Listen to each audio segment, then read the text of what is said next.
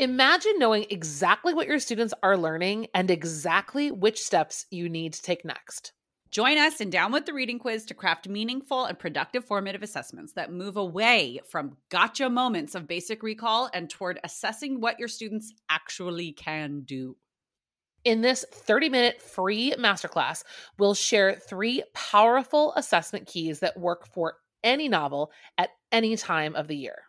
Head to shop.bravenewteaching.com slash masterclass to sign up, and we'll also send you a free workbook to keep track of all your notes. Once again, that's shop.bravenewteaching.com slash masterclass to nail formative assessments forever. Hey, Amanda. Hey, Marie. What are you up to later? Want to join me for happy hour? I'm all in. And guess what's amazing? Our listeners and friends of the podcast can also join us because Brave New Teaching Happy Hour has officially launched. Cheers! Cheers, everyone. We are officially hanging out a little bit longer after school with an extended, extra private podcast feed just for you. Yes members of Happy Hour get extra 15 minutes of the podcast, give or take, because you know us, we run a little bit long. It's just kind of how we are. But if you would like to get in on this Happy Hour action, please join us. It is only $5 a month. Head to curriculumrehab.com slash happy hour and get yourself signed up because when you're there, Amanda, tell our friends what we do every month for our Happy Hour members. I think my favorite part is coming up with a new free resource for our listeners every month. And then we pretty much break down that resource and how to use it. We also like to have guests on to do extended episodes and even q&a that's just for you about that resource. It's really exclusive and super private just for you. So if you are like us and you like hanging out, you like chit chatting about all things that are teaching, teacher life, and everything under that umbrella, join us for happy hour and we will see you there. Bye. Bye. Well, hello, and welcome back to Brave New Teaching. Today's episode is going to be another unit recap, run through, tour. I'm not quite sure what we're calling this just yet, but a couple of episodes ago, Amanda led us through what it looks like when she teaches her unit that uses the novel A Thousand Splendid Suns. If you missed that episode, make sure that you check it out. Uh, it is in our show notes so that you can uh, take a little look see at that one. It was a really good episode. She has an amazing essential question. She did some really good deep dive sorts of activities that students were doing, and she was on a hybrid schedule teaching this for the first time. It's just pretty incredible. So make sure that you check that one out. I'm going to be talking through a Shakespeare unit that I have taught to seniors. I'm not teaching seniors this year, but I will be again. And I just have taught this a couple of times in the last couple of years. Um, and it's actually a unit that uses not one, but two of Shakespeare's dramas, his tragedies. Um, and I'm really excited to share that with you today. And speaking of Shakespeare, if you are listening to this episode right as it airs, we are primed and just about ready to start the Shakespeare Teacher Festival. Please make sure, if you've not already done so, that you press pause on me right now and head over to bravenewteaching.com slash Shakespeare so that you can register for free.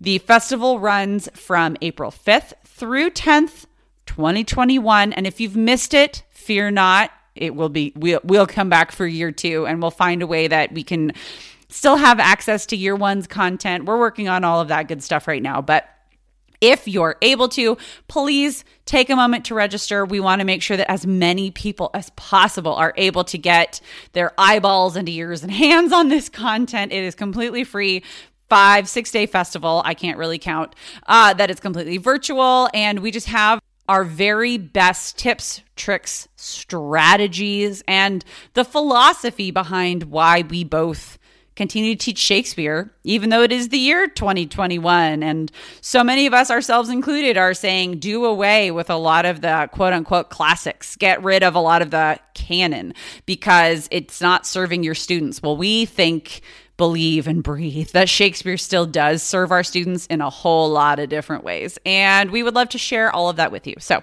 bravenewteaching.com slash Shakespeare. Register for free. We cannot wait to get everything started and work with you all and just be really uh, theatrical and like at one with the bard. And speaking of the bard, I think it's time to get started talking about my double play Shakespeare unit. Let's cue the music.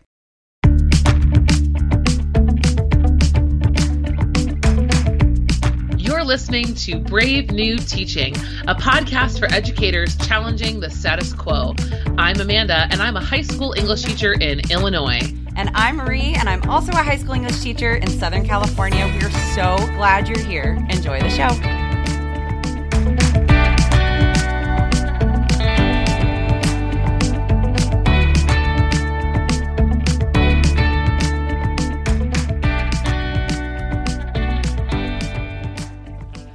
All right, everybody, let's get to it. So, I promised you a unit walkthrough, tour, recap. Still not quite sure what I'm calling this thing. On my unit that uh, teaches two different Shakespeare plays. This unit has been taught to 12th grade students to pretty great results, actually. Um, I have to have a slight caveat for a moment here. If you're hearing sounds in the background, I have my four year old with me. She's on the floor playing with Legos, being the best girl ever. She just wants to be close to mommy. So we might be hearing her play a little bit, but we will be just fine as we dig into this unit. So, it uh, for seniors in high school, like I said, it is from a world literature course, um, and the unit is about four weeks and change, and covers two heavy hitters. We cover Hamlet and Macbeth.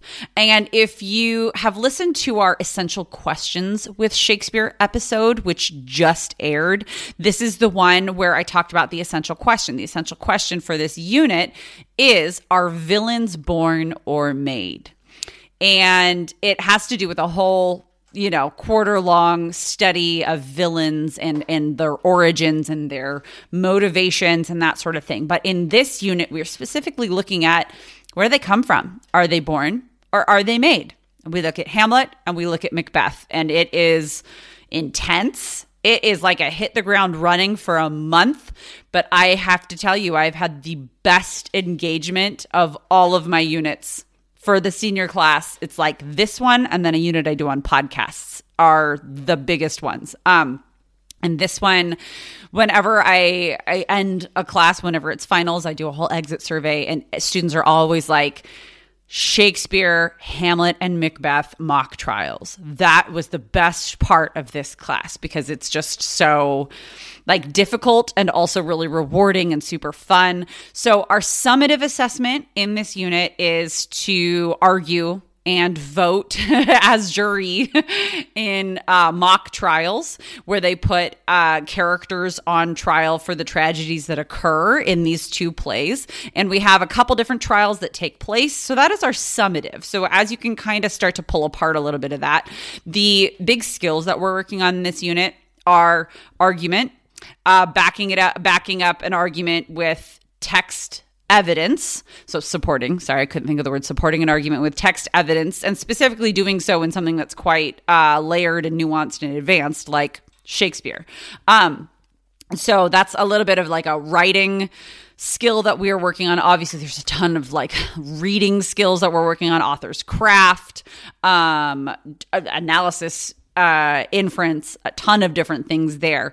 Um, and then listening and speaking are huge parts of this unit because their summative is speaking an, an, argument and backing up an argument. And then also some students are jury uh, jurors. And so they're listening and it's it's a very cool project at the very end. But basically we begin this unit with an introduction to Shakespeare stations. If you've li- been listening to these Shakespeare episodes that we've been doing over the last couple of months, and if you are attending the Shakespeare Teacher Festival, you're going to hear me talk about introduction stations quite a bit. I live and breathe by these things for every unit that I teach. I just think that uh, stations in the secondary classroom is just phenomenal in so many different ways.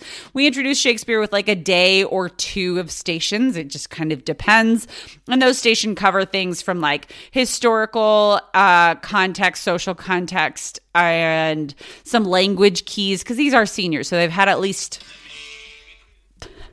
Sorry, we had a little music interlude there of Jake of the Neverland Pirates real fast. Um, they, we've got a, a different language and vocabulary that they're going to need specifically for the plays that we are actually studying. There's there's a lot that goes into it, but it's pretty compact into different stations.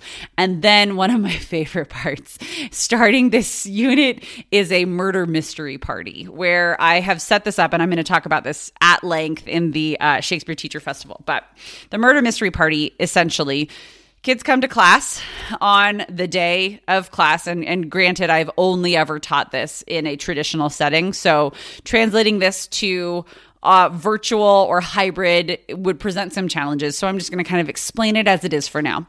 Um, murder mystery party. Students come into class, lights are down. I've kind of done like a mini room transformation, and they are entering a ball at Elsinore Castle.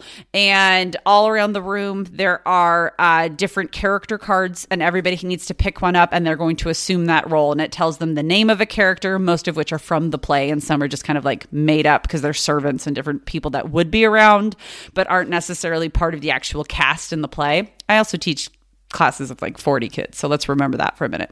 Um, and then they so they everybody picks up a card it's got their their character name on it and a little explanation of who that character is and their relation to any other characters um and then on like the back of the card it says uh some things some secrets that that that, character has and, and sometimes the secrets are that the character eats the extra cake that's left over after the royals are done with it and sometimes it's a secret like i've been in love with my husband's brother for years gertrude um or something like that you know like i've, I've taken some liberties and creating this little like world and so the kids come in most students have no idea what happens in Hamlet. And so I always take a poll before we do this, the day before, and I say, who knows what happens in Hamlet? Or like, who knows what Disney movie is is written after the story of Hamlet. So I kind of like suss that out. Those students become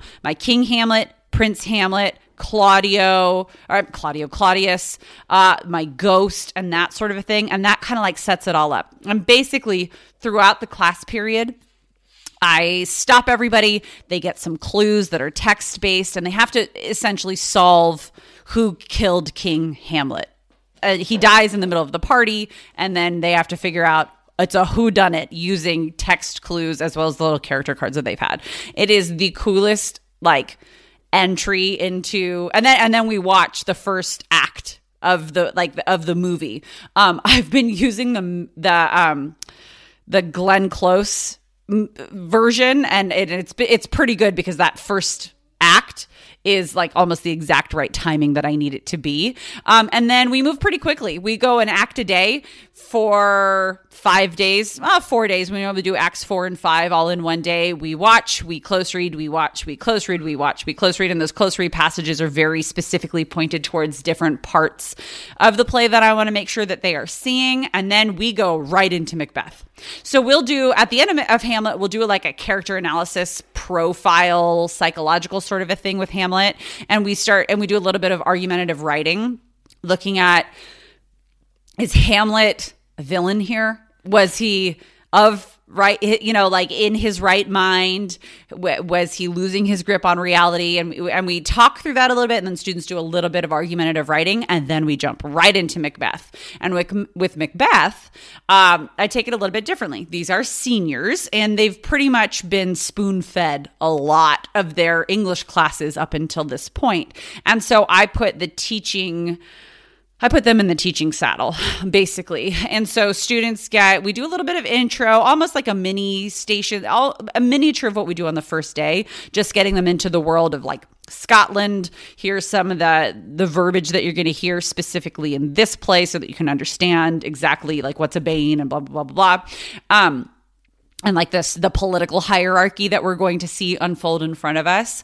And then in groups students are assigned a different uh, scene from you know from each act of the play. So these scenes are going to be the scenes that we would normally be close reading. And so what students have to do in their groups and because there are five acts to the play i'll probably have like 10 groups right? Two scenes per act. They need to present to us and teach to the class what is happening and what is important based on our essential question uh, from their assigned scenes and act. So I can't remember how many scenes are in act one, but let's say that there are five. I, I should know this, but I don't. And I should just look it up but I digress.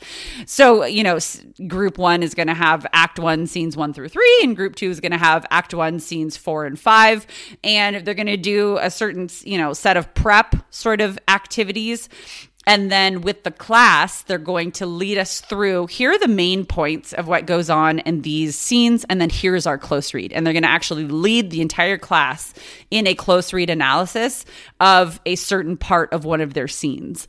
Um, and so that, because it is presentational, takes us about uh, five, six days to get through. It's normally about an act a day with two performance performances, two presentations, because my uh, classes are ninety minute periods. So each each group will have about thirty minutes, and then we'll have like you know a cushion of thirty minutes on the front and back end to be able to kind of like get stuff figured out and take care of all that. And then at the end of Macbeth, we do a similar character analysis as we did with Hamlet, um, but it's a little bit more of just like a like a suspect profile sort of a situation because we know that nobody is really innocent in Macbeth.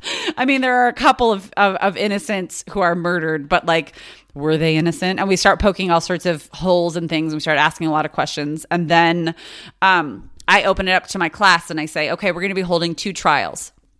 Who do you want to put on trial? Who do we think is culpable for the tragedy of Hamlet and the tragedy of Macbeth? Um, and so we vote on two characters who are going to stand trial, and then I break everybody up into groups and I actually use a mock trial. Um, I've talked about this a lot and it's just such a good project. Um, Abby Gross from Right On with Miss G has a mock trial product in her TPT store. I will link it in the show notes, so make sure that you check it out. It is so phenomenal, and that is exactly the assignment that I use for this unit.